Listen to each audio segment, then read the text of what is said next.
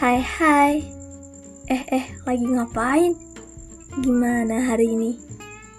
Kenapa? Dia berulah lagi. Hei tidur udah malam, gak usah overthinking. Dianya gak cinta, kamu bisa apa?